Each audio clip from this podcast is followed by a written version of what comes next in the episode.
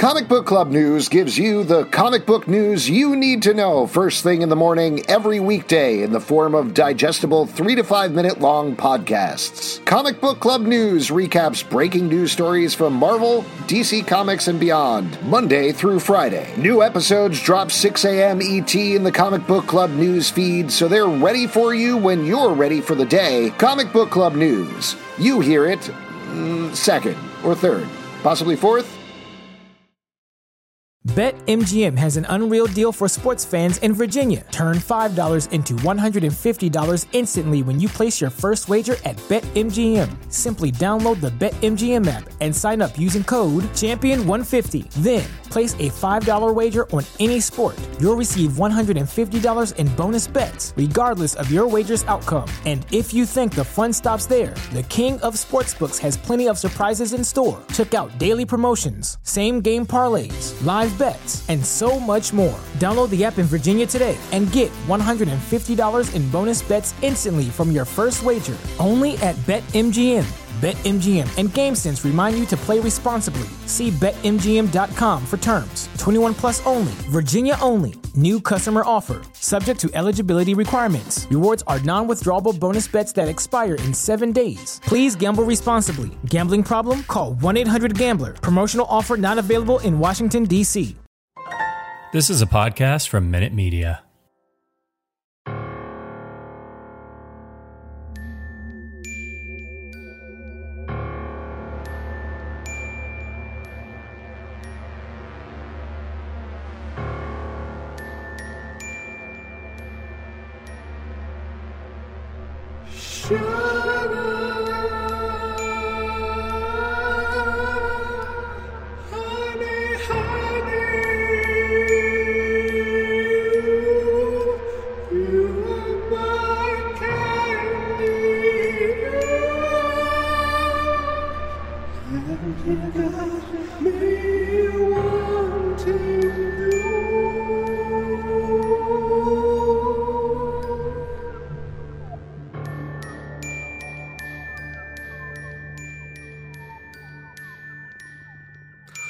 Welcome to Riverdale After Dark, a podcast about the CW's Riverdale that's just chock full of Jugheads. I'm Alex. When you're walking in the darkness and you're like, is that a Jughead? And then you're like, whoa, look at another Jughead. And then you're wandering around and like, holy shit, there's a third Jughead. That's too many Jugheads. I'm Justin. I'm Pete. Wash your feet. Yes, wash your feet, everybody. That's how you become good again. Yep. I'm Pete. Wash your feet. That's you leave that for the end of the episode, Pete. That's how you always sign off. That's your classic sign off. Yeah. We're going to be talking about Riverdale Season 6, Episode 20, Chapter 115. Or like Rivervale. You're more like Rivervale. Yes, that's actually the title of the episode is Return to Rivervale.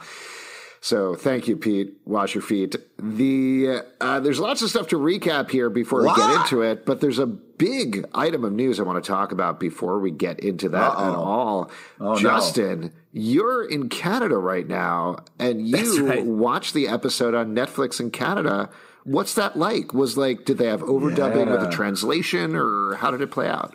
Yeah, they added a light A to the end of a lot of the really important lines. Do you get free poutine when you do this? Yeah, it's just there's a poutine button that materialized on my keyboard. Smart. I hope so. Press it. I don't abuse it, though, because it's a lot of gravy. Mm-hmm. I am in Canada, and it was a pleasant surprise getting it on Netflix.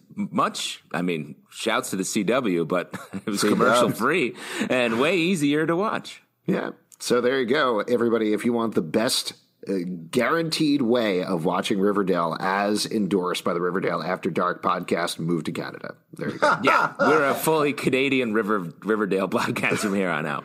Canada's like the Rivervale of America.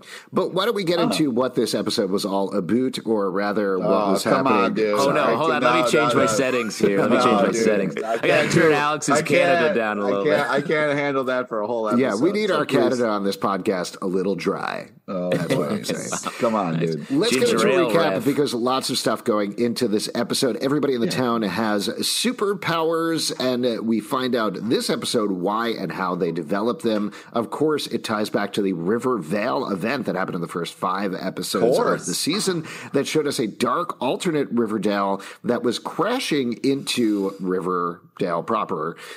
This version of the town was ultimately anchored by Ethel and Jughead. Jughead was locked in the sex bunker and forced to write for the rest of his life and create stories in order to keep the universes separate. However, we had a little Rick, sorry to interrupt you, Alex, but you're releasing this recap as your senior thesis for college. Jesus Christ. The amount of recap they did in this episode, first of all, I was like, you're taking my job, buddy. But second of all, I was like, this is too much. Like, even for me, I know I'm going to need to recap this at the beginning of our podcast. Too many things are happening. So I'll tell you what. I'm going to keep this very brief. The highlights are everybody has superpowers. There's an evil guy named Percival Pickens. He's trying to destroy the town. We find out how and why this episode. We also find out why everybody has superpowers. Jughead and Tabitha, who have powers, return to Rivervale, and that illuminates a lot of things. And a lot of other things are going on. There's also Jason and Polly are back to life thanks to Cheryl's Phoenix powers in the previous episodes. There's a ghost train that Percival has been trying to build through Riverdale. We find out why this episode as well. And a million other things. There. I think actually the other thing that we probably should talk about, which is kind of important since I imagine we're going to get into this quite a bit and have some very heated arguments, is that Betty, over the course of 6 seasons of the show, has been dealing with what she calls her darkness and been struggling with that due to various things that she's done, like killing a cat and kissing another guy. The darkest things you could possibly do. Yeah, oh my God. Dude, come on. Killing a cat's pretty bad, guys. Yeah. Sure. But she's been dealing with that and seeing evil auras, including on herself, and that's what she's been wrestling with a lot this season, but also her entire arc on the show. She's been dating Archie. Meanwhile, Jughead has been dating Tabitha, that's kind of the setup you need to know for that to get into the big arguments here. But I'll tell you what, I'm going to throw something out here because I thought there was a lot of really wild, crazy things that happened in this episode. I wish it was multiple episodes. Like, I love the idea of Percival telling his story to Alice. Awesome. Love the idea of Jughead and Tabitha going back to Rivervale and exploring that and doing like a Back to the Future 2. Very fun. Yeah. But that, plus the whole Betty feet washing storyline was too much for one episode. Plus the Reggie stuff. Oh, my God. Come on. So you guys agree with that? You think there was too much going on here? Yeah, it was so much going on. But I want, give me the crazy app. So then hopefully we can kind of slow things down a little bit here. But it was also really heartbreaking that I felt like this show was yelling at me to let Bughead go. And I'm not ready. I'm not ready. Are we going to jump right into that? No, let's talk about that in a second, because talking about the pacing real quick, Pete, I love that you're like, I love a show that gives you a packed episode and then really slows down to enjoy itself. I don't think so, buddy. You're the guy in the roller coaster who's like, I'm really enjoying the pace of this car going slowly up this giant hill. I'm just going to relax into the rest of this sweet little ride. No, we're about to go over a hump into even more insanity. The final battle is coming. How can it get crazier? Go back and multiple universes. There's a General Pickens is harnessing the power of ghosts of the afterlife to attack Riverdale. There seems to be, based on the promo for the next episode, like a multiversal army of serpents that are fighting in the casino. This is going to get wild. Because I'm here for all of the wild choices, but I definitely agree with you, Alex. This episode felt especially packed where we didn't even get to have the emotional moments. It felt like all the characters were like running from place to place, literally setting themselves right as the camera finds them. They're like, okay, so I'm just here to my casino, and there's an execution? Okay, I'm just going to run back to my other friends and go tell them about that. Like, it was just, so breathless. And I want a little bit more real estate, especially when we're setting up really wild, interesting things that no other show would pack this much into a season, let alone an episode or, all these arcs that they've been running since the Rivervale event. I think I was really struck by it in particular with Percival's storyline, which I thought was, I love the costumes, loved everybody going back in time, seeing all of that. I thought that was super fun. There was a quick shot of, I think it was him trying to sacrifice Britta, which is when Asher Andrews discovers him. Yeah, are we going to get a fun spinoff with Asher blessing James and Charity, just like hanging out, so, trying to kiss each other and stuff? But this was kind of my point, was they introduced these new characters and we don't have even time to necessarily remember their names or that they are different from like Abigail or Bitsy or all of these other millions different identical cousins that we've seen throughout time, not just this season, but multiple seasons, where I want to get to know these characters. How are they different? How is Asher different from his other descendants? Or is he exactly the same? Why are we setting this in 1580 versus these other time periods? You know, these are interesting things to explore. They're fun, and we just blast past it instead, which, mind you, that's Riverdale, right? It's always throwing out a million pieces of information. It's like, yeah, maybe we'll come back to that later. I don't know. Maybe not. But I also feel like the densest nut of all of this insanity of this episode was when Jughead and Tabitha go by and they're like, and Britta's like, yeah, hey, oh, this is Cheryl. Her consciousness was Nana Rose got into her body, but it's not her body. It's Abigail's immortal body. And now she's having Nana's face. You write comics? I love comics. Here are the comics that give you the glue to the next thing. I was like, whoa.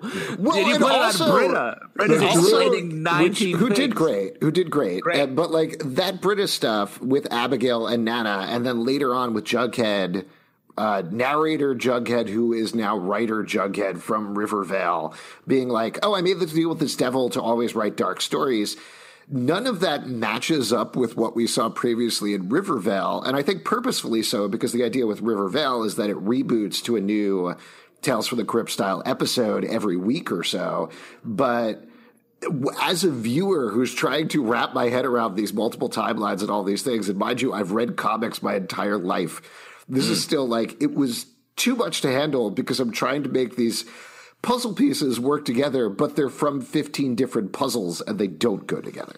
Plus, you keep getting 3 Jughead pieces and you're like, I only need 1 Jughead piece to put in here. That's fine.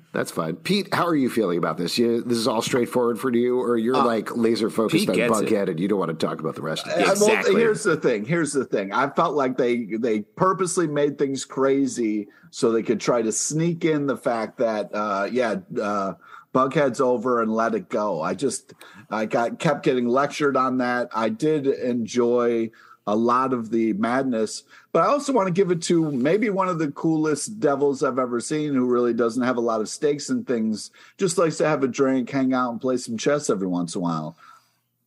Yeah, chess devil's the devil I hope to meet when I go to hell. Yeah, like a laid-back chess devil who doesn't mind if you read his mind or anything, who's like not going to do anything to you, is just happy to see you pass by and say hello.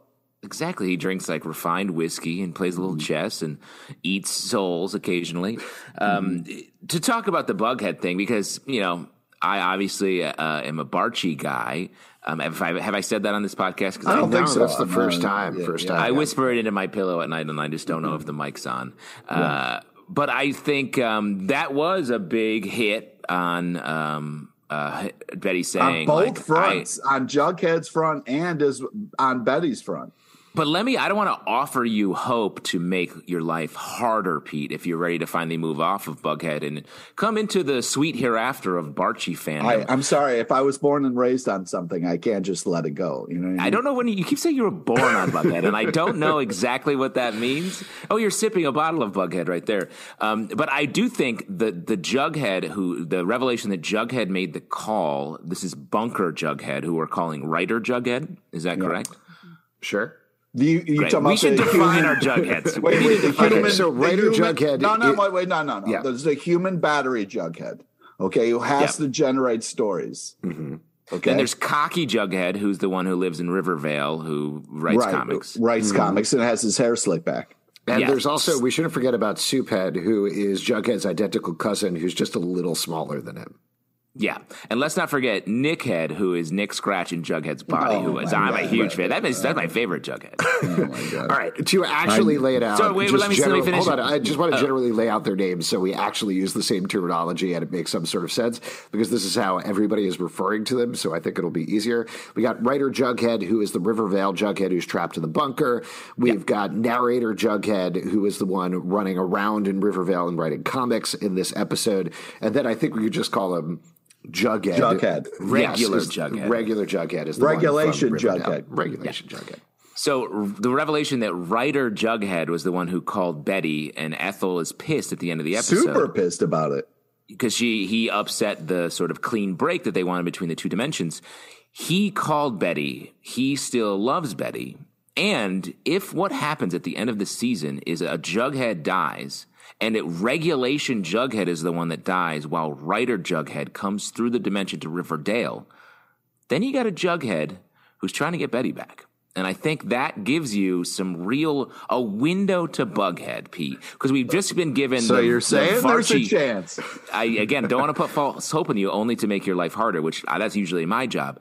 But I think we got a window to Varchi last episode. We got a window to Bughead this episode, while also affirming both the Barchi relationship on both sides. So it's setting up quite a battle, the real ultimate battle going forward. This was, yes, I will say, one of my favorite parts of the episode, just how they played the relationships in different ways with everybody. Because like we're talking about here, you got this writer Jughead who clearly still has some feelings for Betty and called her. Regular Jughead is in love with Tabitha and is with Tabitha and very happy with her. And also we could probably talk about the whole Betty storyline next, because that was very separate from everything else that was going on. But you get a Betty who has moved on. Like, she is with Archie, and I do think – so just very briefly, the storyline, Polly is back alive. Polly basically absolves Betty of all of her sins as she lays out after they get emotionally talking about, like, what she did to Polly. She forgives her for everything. And she says, but ultimately I have the serial killer gene. And then Polly washes her feet. It was like, you don't have the serial killer gene anymore. And Betty looks in the mirror, and she has a good aura, a golden aura now instead of the red aura of evil. So what I took away from this, or at least this gets into speculation, I thought that is a very good thing for Barchi, because if Betty feels like the thing that she has been holding inside, that she has this darkness, has been keeping her separate from Archie. She said that. Yeah. They had a conversation about it. So if that's gone, that's a really big, good thing for her moving forward with Archie. So to get back to it and just sort of round it up and then kick it over to you guys, I think what I liked about this is, like, you have Betty, who is on a very different path from where we're finding Jughead or Jugheads in this episode. And so if you're a Bughead, you can take good things or bad things away from Bughead. If you're a Barchi, you can take good things or bad things away from Barchi. And I think relationships are complicated. Like, we're used to watching a soap opera style show like Riverdale and being like, it's one thing or the other, and that's it. But to play multiple things in the same episode, I thought was very smart and very well done.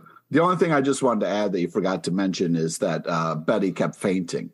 That was super important. Yeah. I wanted to say, how does that play into the ship discussion we're having? Well, I just think it's important that when she wakes up in a very cozy bed to talk to Polly, it's, it's just a... Well, if you think about it, fainting goats, greatest of all time, Bughead, greatest ship of all time, right, Pete? There we go. That's right. Hold on, there's a leap there that I don't know. I don't know if you earned. Wait, hold on. Or alternately, fainting goats, greatest of all time, Barchi, greatest ship of all time. What are you doing? No, what are you doing? I'm saying the leap to fainting I don't know goats. How, the jump to goats is really. There was weird. A goat in this episode. Maybe it was a fainting goat. That's a great point. That's a goat point right there. Thanks, man. I mean, I agree with you. I think there's a lot to look for. And I think the show is at its best when we, of all fandoms, can look into it and see something for ourselves. But we are heading toward an end game. And I think at the end of this season, we're headed toward some sort of friend game. I don't know what that will set us up for, but I think it is going to be a very equal board for all of the ships. If you have things like ghost trains and hell mouths, you're in for a hell of a ride.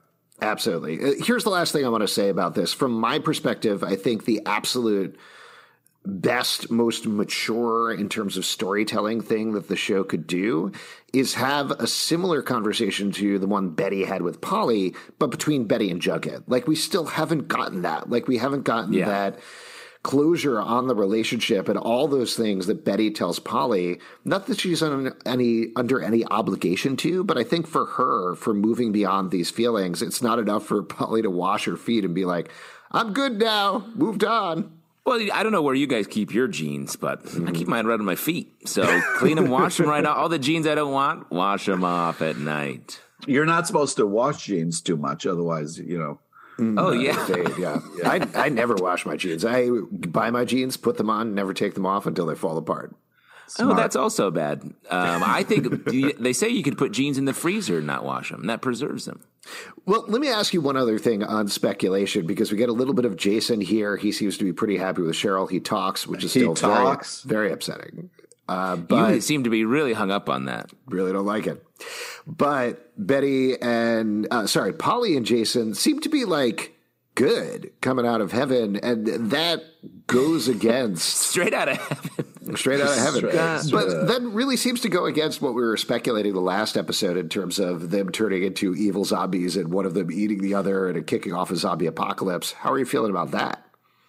I think there still has to be a price to be paid. I think that's going to come at the end of the season. This episode felt like it was doing just a lot of the PP work to bring us to a final point there. But I think we're going to get, like, after the battle, whatever happens there, they're going to be like, all right, here's all the other problems, and that's when some sort of eldritch terror is going to come for them.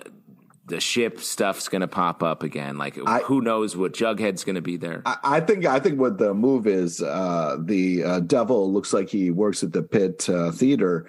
I think it's one of those things where very niche reference. Yeah. That was just for you guys. But I think it's one of those things where after all the craziness happens and Chess Devil's going to be hanging out and being like, oh, I'll take these guys back with me because they don't belong here. Cheryl, you tricked us. All right. You think so? Yeah. I do think we're going to get some sort of reset at the end of the season. That seems pretty clear, just in terms of, like, actually separating the universes and ending this storyline. But let's jump over to the actual plot. And you guys let me know if I missed anything. I'm going to try to state this as simply as possible because I do think it's very confusing. But essentially what happened is that Percival Pickens was born in Rivervale 400 years earlier. He was a sorcerer. He practiced magic. He was caught by Asher Andrews and sentenced to death by being put in the stocks and left in the woods. Once he was there, the devil... That sucks. That does suck. Lucifer, I don't know if you guys picked up on that. I loved, by the way, Tabitha's delivery of, like, this guy... Cypher. And I was like, all right, you're purposely skipping the Lou here because you know it's silly, but... Yeah, I was like, that's the most time in the entire episode we took. She got to, like, take one breath. I also liked the way she was like, dimensions? Good Tabitha episode. Very fun stuff with Tabitha in this episode. But I could have watched that loop a couple more times of her taking out the trash. It was so much fun.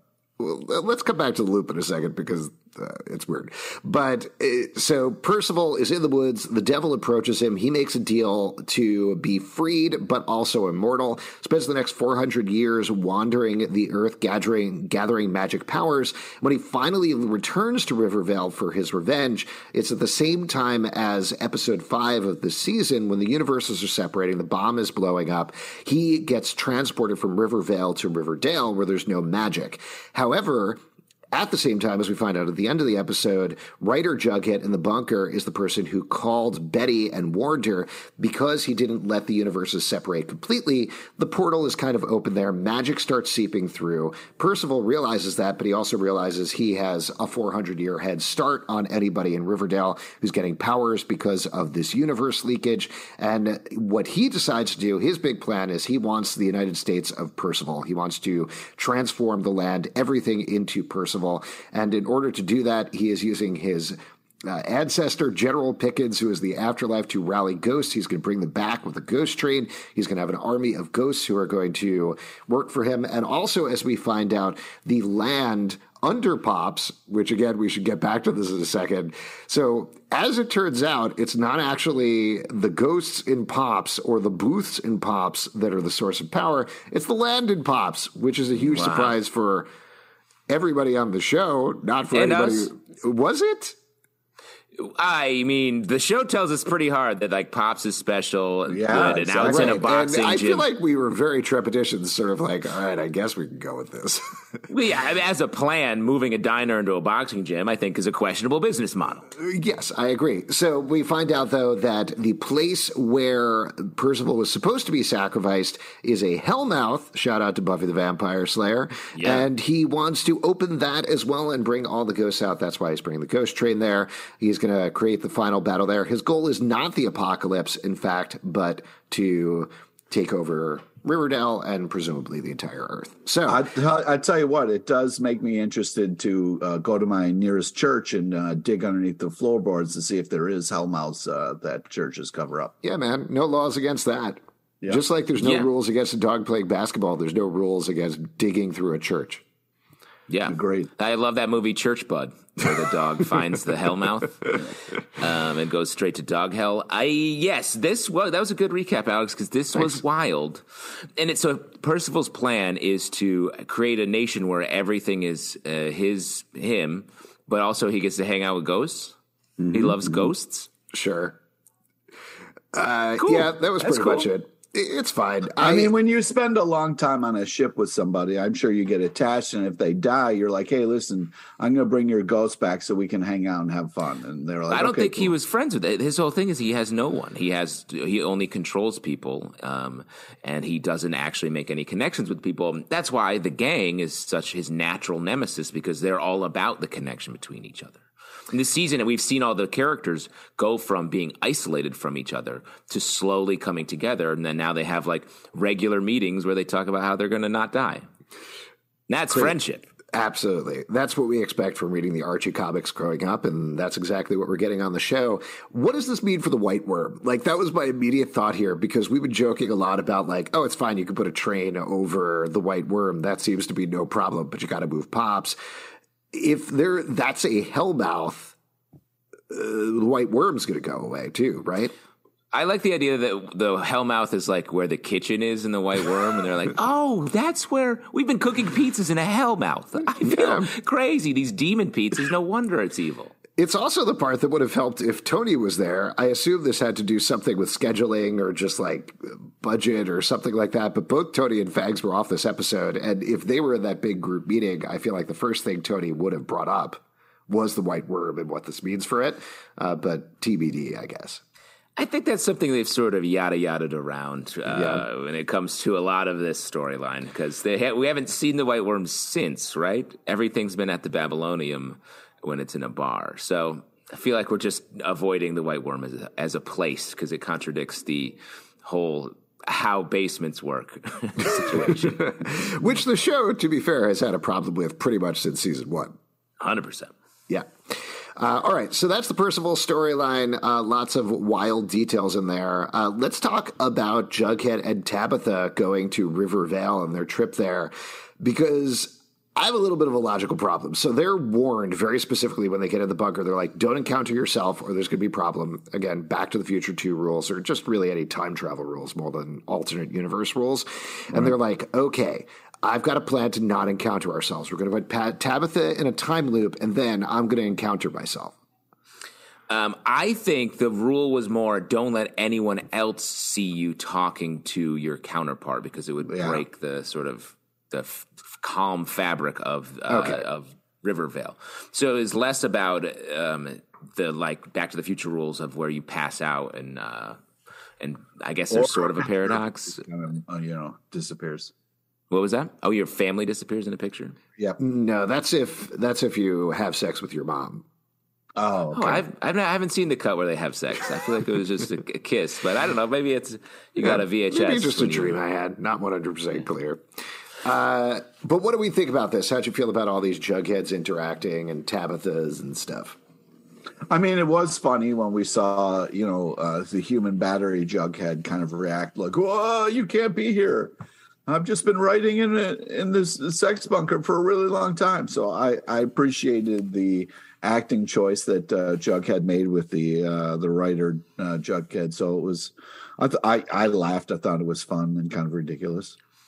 I feel like they were us. Like they were us watching when we were watching Riverdale, going like, okay, what's happening? And then like Jughead, writer Jughead, even being like, so yeah, I write stuff here, and then writer Jughead and regulation Jughead sort of being pissed at each other, like, "Oh, you're stealing stories from my dimension." I'm like, you're all bad writers. None of you write. You're cheating. So that was fun, but also like there's actually another Jughead. I can't. There, no one embraces details. They're letting it wash over them the same way we're letting it wash over us. Just like clinging to the hang glider of Riverdale, hoping that we don't fall off of the Hawaiian mountain or whatever we're hang gliding off. Also, it's funny how Jughead was like, I liked multiverses before it was cool. Yes, nice little Wiggy reference there. Yeah. That was good. Yeah. I mean, overall, it's funny. I feel like it's tough to talk about this episode since it was so much info dumping that went on here. Yeah. Like there were nice individual moments, but it's surprising to me that I think the most emotional storyline was the Polly Betty one, even with the insanity of like, wash your feet, your jeans are gone. Their conversations were really lovely and wonderful, and they clearly have a relationship as actresses, and like there's good chemistry there. I got very choked up when Polly forgave her in that first scene. Oh, really? Yeah. Just, I think it was really emotional, like the way that they played it. I thought it was really beautiful. But then everything else was so crazy. It was hard to have those moments and to really believe it, because I'm like, at any moment now, things could just go crazy. So it was just hard to be like, oh, this is real, and this like kind of forgiveness is actually happening. So but versus the rest of the scenes, which it's funny. I think like over the past 5+ seasons, Riverdale has really gotten knocked for having these sort of info dump conversations happen between episodes. Like everybody kind of just seems to know stuff. Something huge will happen in one episode or the next episode. Veronica will be like just rolling with it because she already knows about it. It happened sometime in between.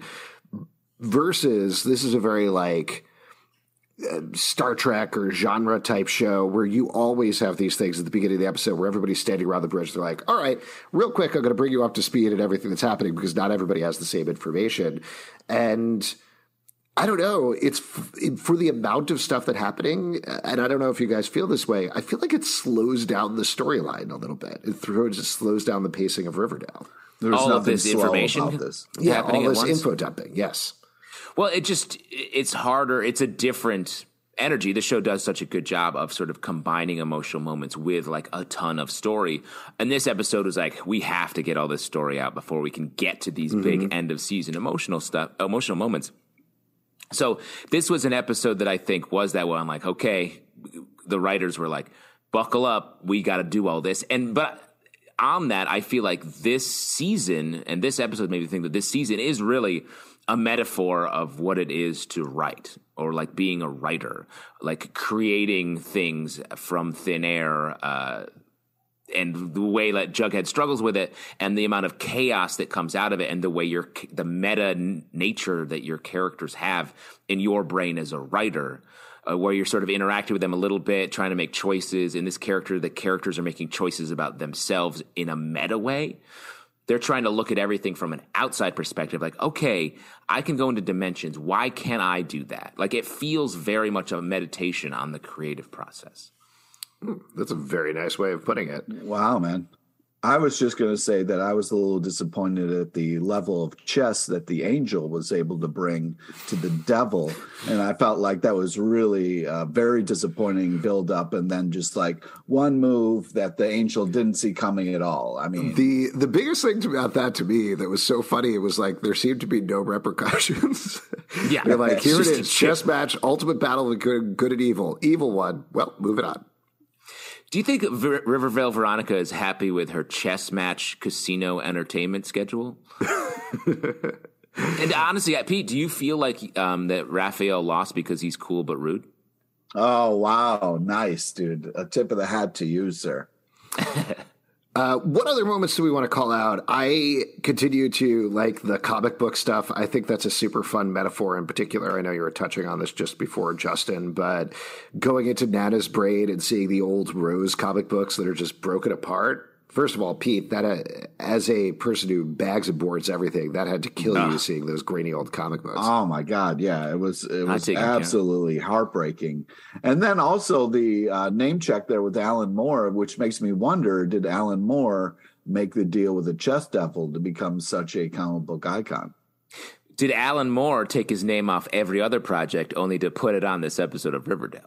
Exactly. That's what I'm saying. I also, like, when I watching Jughead pick up those dusty comics, I had a revelation like, oh no, that's my brain. That's the future of my dusty comic book brain. Oh no. Also, I want to get into these Nana Rose comics. What's going on there? What's she up to? What are the wacky adventures of Nana? There's a whole issue where she's sleeping on hay. That happens. Yeah. I also like the Super Teens comic book. I think that's what it was, with everybody in their super suits. I don't think we're going to get that before the end of the season. It seems like we're going to get that. You think so? Are we going to get everybody in costumes? Full costume? I don't know. That would be a lot for me. I wonder that would cross the line into what you were worried about this season, Alex. I wonder if we're going to get a kind of thing where it's like everybody kind of laid dead there like we saw in that comic. I do think we're going to get an Avengers Endgame style shot of everybody souped up. I guess Veronica just kissing people to kill them. Shout out to Geraldo in this episode too. But Veronica's like, before Geraldo died, he looked into Percival. I was like, didn't she kill Geraldo? Yeah, she did. She's just like, before Geraldo died, me killing him. I had to do some homework for me. Yeah. No, nobody had any follow-up questions of like, oh, what happened to her? How did he die? No, they don't have any time. They had to recap everything for each other at the beginning of the episode. What other moments jumped out at you? What else did you want to call out? Well, we got – I love that everybody's got to test a guillotine. Like, if you're using a guillotine, you're going to test it. Yeah. But I think we need to move past lettuce as a guillotine tester. Really? I just don't think – How do you make salad? You're more of a guillotine. Salad. I have a home shooter. Guillotine to chop my lettuce nice and fine for salad. You have Where's children. That's not a good thing to have in the house, man. No, that's fine. The kids mostly stay away from it. What are you going to be doing executing dinner? I want to eat. Here's the thing, though. You don't think you would use it that much, but once you have the guillotine there... It pays for itself, basically. Wow. It slices, it dices, one swift blade drop at a time. Yeah. Oh, yeah. We didn't talk about three characters dying. That's what I was getting to. Like, bring that up. Yeah. Alice, Frank, and Sheriff Keller. Off screen, though. They died off screen. So. Not only did they die off screen, but... Percival at the end of the episode being like, oh, I can't kill Reggie, Kevin, and Mr. Mantle. Well, guess what? I'm going to kill my only three allies in town. That'll show you. Very strange. I agree. That's very strange. I also think him being like, you know what? Fuck these kids. I'm going to text them. I'm going to start a text thread with them and really lay into them. I was like, can you tell a text thread with photos? I was like, okay, dude. I love Cheryl's comment right before that, though, being like, who else would be group chatting everybody? Just the implication that Cheryl is constantly sending group texts and nobody is ever texting her back. But also, we got that screenshot of Cheryl's emails from earlier, how chatty she is with everybody. So, but... No way. PP is too old to be able to work his cell phone. I feel like someone had to help him with the old group chat there. Because he's from 1580? Yep. I don't know. A lot of folks are good at cell phones.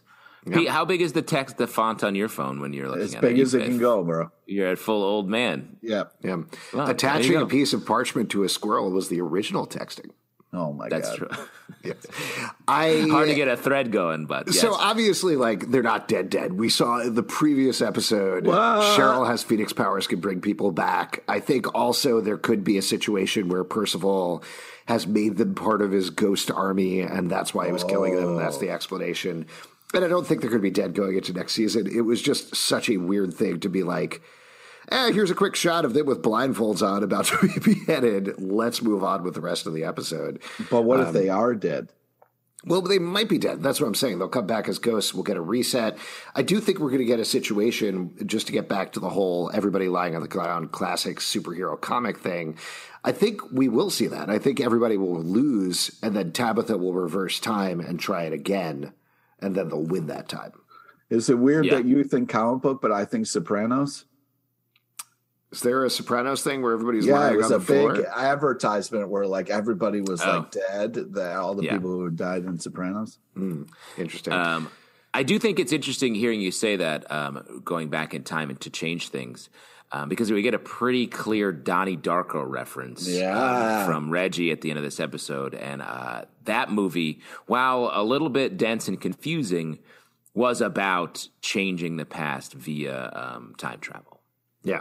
We could also, on that note, talk about the Reggie, Kevin, Mr. Mantle stuff. There's only a little bit of this in this episode, but first of all, totally squandered that magical knife right at the beginning. I was like, they built up this knife so much, and then it was just like a random weapon that was taken. I was like, oh, this knife. Also, it didn't look like the knife that Reggie stole. It looked like a completely different knife. No, you think it's a different knife? I think it was the same knife. But okay. I did like the solution there. I did love Jughead using his porter powers to get them out. I thought that was a fun little beat there that I wasn't expecting.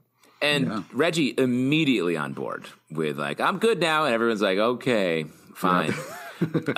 I did think the conversation when Frank and Keller, like this very intense scene where Frank's like, hey, just so you know, I'm going to kill Tom. No problem. I'll shoot him right now. We're soldiers. I was like, there's so much effort by the show to paint Frank and Sheriff Keller as bad guys. Mm-hmm. And I think that's strange if, as you were thinking, Alex, we're going to pull out of this and Frank's going to be like, Arch, let's go hang out with the dog. Bingo. Well, I think it's an open question how much everybody's going to remember of this season, to be perfectly honest. Like, I don't think you mean we as people? Us? Yeah, definitely not. I'm going into my memory right now, and the comics are just like a pile of dust. But I think there's been a lot of speculation about they're going to reverse time. They're going to go back to season 5, episode 17, or back to the beginning of season 5, or maybe they'll do something extreme and go all the way back to high school in the final season or something like that, which would be wild. But I don't think they're going to ignore all this character development. I don't think they're going to ignore all this relationship development. But I do think we're to have a situation where Season 7 begins and they're like, crazy man had superpowers. Anyway, here's a serial killer in town. Let's take care of that now. I don't see how that can happen either. I do think a big swing has to occur. But if you remember at the end of Rivervale, we were like, that was crazy. Can't wait to get back to some regular, like young adult action with these folks.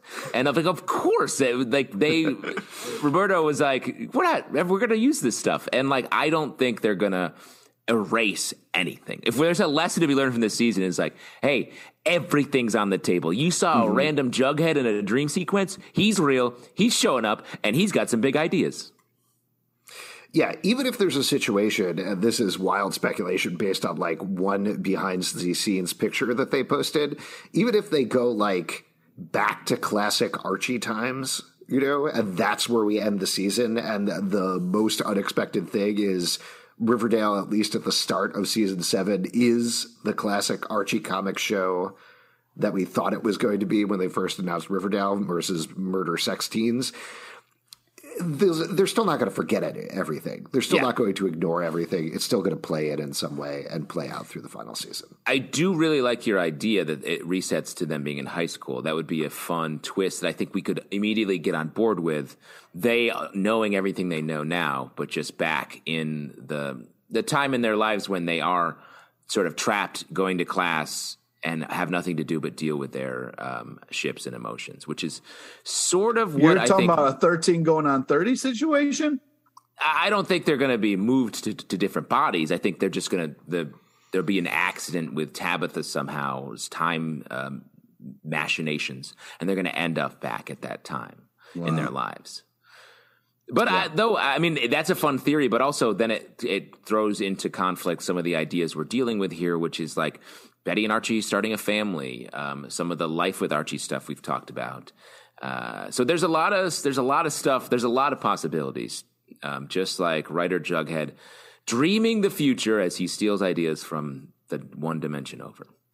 All right, before we wrap up here, why don't we talk about the MVP of this episode? Pete, who's your MVP? Well, you got to give it to Jughead on this one. There was a lot of him, and I feel like he pulled it off in a way that wasn't upsetting. Which Jughead? Which Jughead was MVP? I'm going to go with Human Battery Jughead. And I just want to give a shout-out to Ethel. It was so great seeing her, but it was a little sad that she was so upset. Her laying into Ryder Jughead was so funny, though. Just yelling at him. Great. Yeah. Love seeing her. I mean, if they live in that bunker together, you know you're going to be sick of each other. Living in a sex bunker without being in a relationship? Oof. I'm gonna throw it out to Betty this episode. I know I already talked about this, but that was the storyline that really got me. I thought Lily Reinhardt, even with the weirdness with watching the feed, which Betty, the bad genes Betty or the glowing Betty? That's the same Betty, is it? Yes. No. Stop trying to confuse me. Because when she passes out one time, there was that creepy Betty with the switch Betties. Yeah, dude. Oh, wow. Okay. Or with every time you wash your feet, you become a new person, right? Yeah, exactly. Yeah, cool. Here's Pete saying, "Wash your feet," as you always do. Wait, he's going to say it at the end of the episode. That's the shout-out. Sorry I do. I like Betty in this episode as well. But I want to say that where do we stand with the fact that it seems like we're sort of aligning TBK with all the stuff that's also happening here and the harlot stuff? Like, is that going to all come together? Do you think? I don't know. Are we beyond the harlot thing? Like, I feel like we've gotten... This is it. Betty's put her darkness behind her so many times on the show that I'm very hesitant to say her darkness is actually behind her. But this did feel like a capper to that. And I do think, like I was saying earlier, I think this is a really clear indication that we're going to get some big movement with Betty and Archie by the end of the season, just on emotional bent, whether it's her being like, yes, I'm ready to start a family with you, or revealing she's pregnant, like a lot of people have speculated, or just a proposal and acceptance or something like that. But I think that's what that's pointing to with Betty.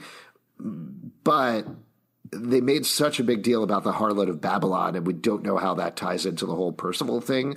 At the same time, to contradict myself, it feels like that needs to come back in some way as well. I think it does, because it's the bridge between TBK and Percival for Betty. So I do think we have to sort of loop that up at some point. But you guys chose an MVP. I choose an MVPP because I thought this was a great PP episode. Boo! Like him at the end of that interview with Alice, where he was like laughing and sort of like emotional about how he's close to the end of his story, I thought was just great villain stuff. And it's rare on this show to get a villain where you actually get time to really see them as evil and see their full character without it being just a reveal where it's sort of a laughing monster. So I like PP in this episode. I'm excited for the big battle that's coming our way. I also, on that note, wanted to give a shout out to Machen Amick in this episode, who basically just needs to react and be like, yes, I understand what's happening. Let's go. Keep talking, Percival. But she does the most with so little in this episode. Yeah. And the moment at the end when he fully reveals himself and what he's going to do to Riverdale, her reaction shot was so good. And there was so much going on there. She's such a good actress. I hope she gets a little more to do next season. I feel like, well, I think this season we're going to get a flip around moment where she's going to finally break PP's powers for the sake of her family. And it may be, if Polly is truly back, which seems like she is, I think that may be the final trigger for her to sort of be able to break that power. And I want to shout out a line that PP said, "Water finds its level." I think that was a really nice line and sort of feels like what this season is dealing with and why everything happened. Some magic came in, so magic had to balance on the other side. Yeah. All right. If you would like to support this podcast, patreon.com/comicbookclub. Also, we do a live show every Tuesday night at 7 p.m. to Crowdcast and YouTube. Come hang out. We would love to chat with you about Riverdale. iTunes, Android, Spotify, Stitcher, or the app of your choice to subscribe, listen, and follow the show at Riverdale Dark on Twitter, Riverdale After on Instagram, Riverdale After Dark on Facebook, comicbookclublive.com for this podcast and many more. Until next time, we'll see you after dark. Don't forget to wash your Canadian Justin.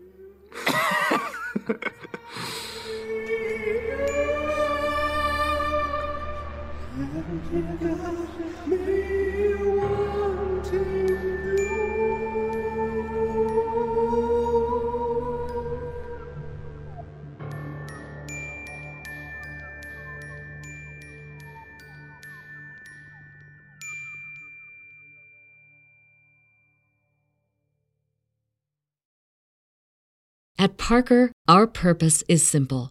We want to make the world a better place. By working more efficiently, by using more sustainable practices, by developing better technologies, we keep moving forward.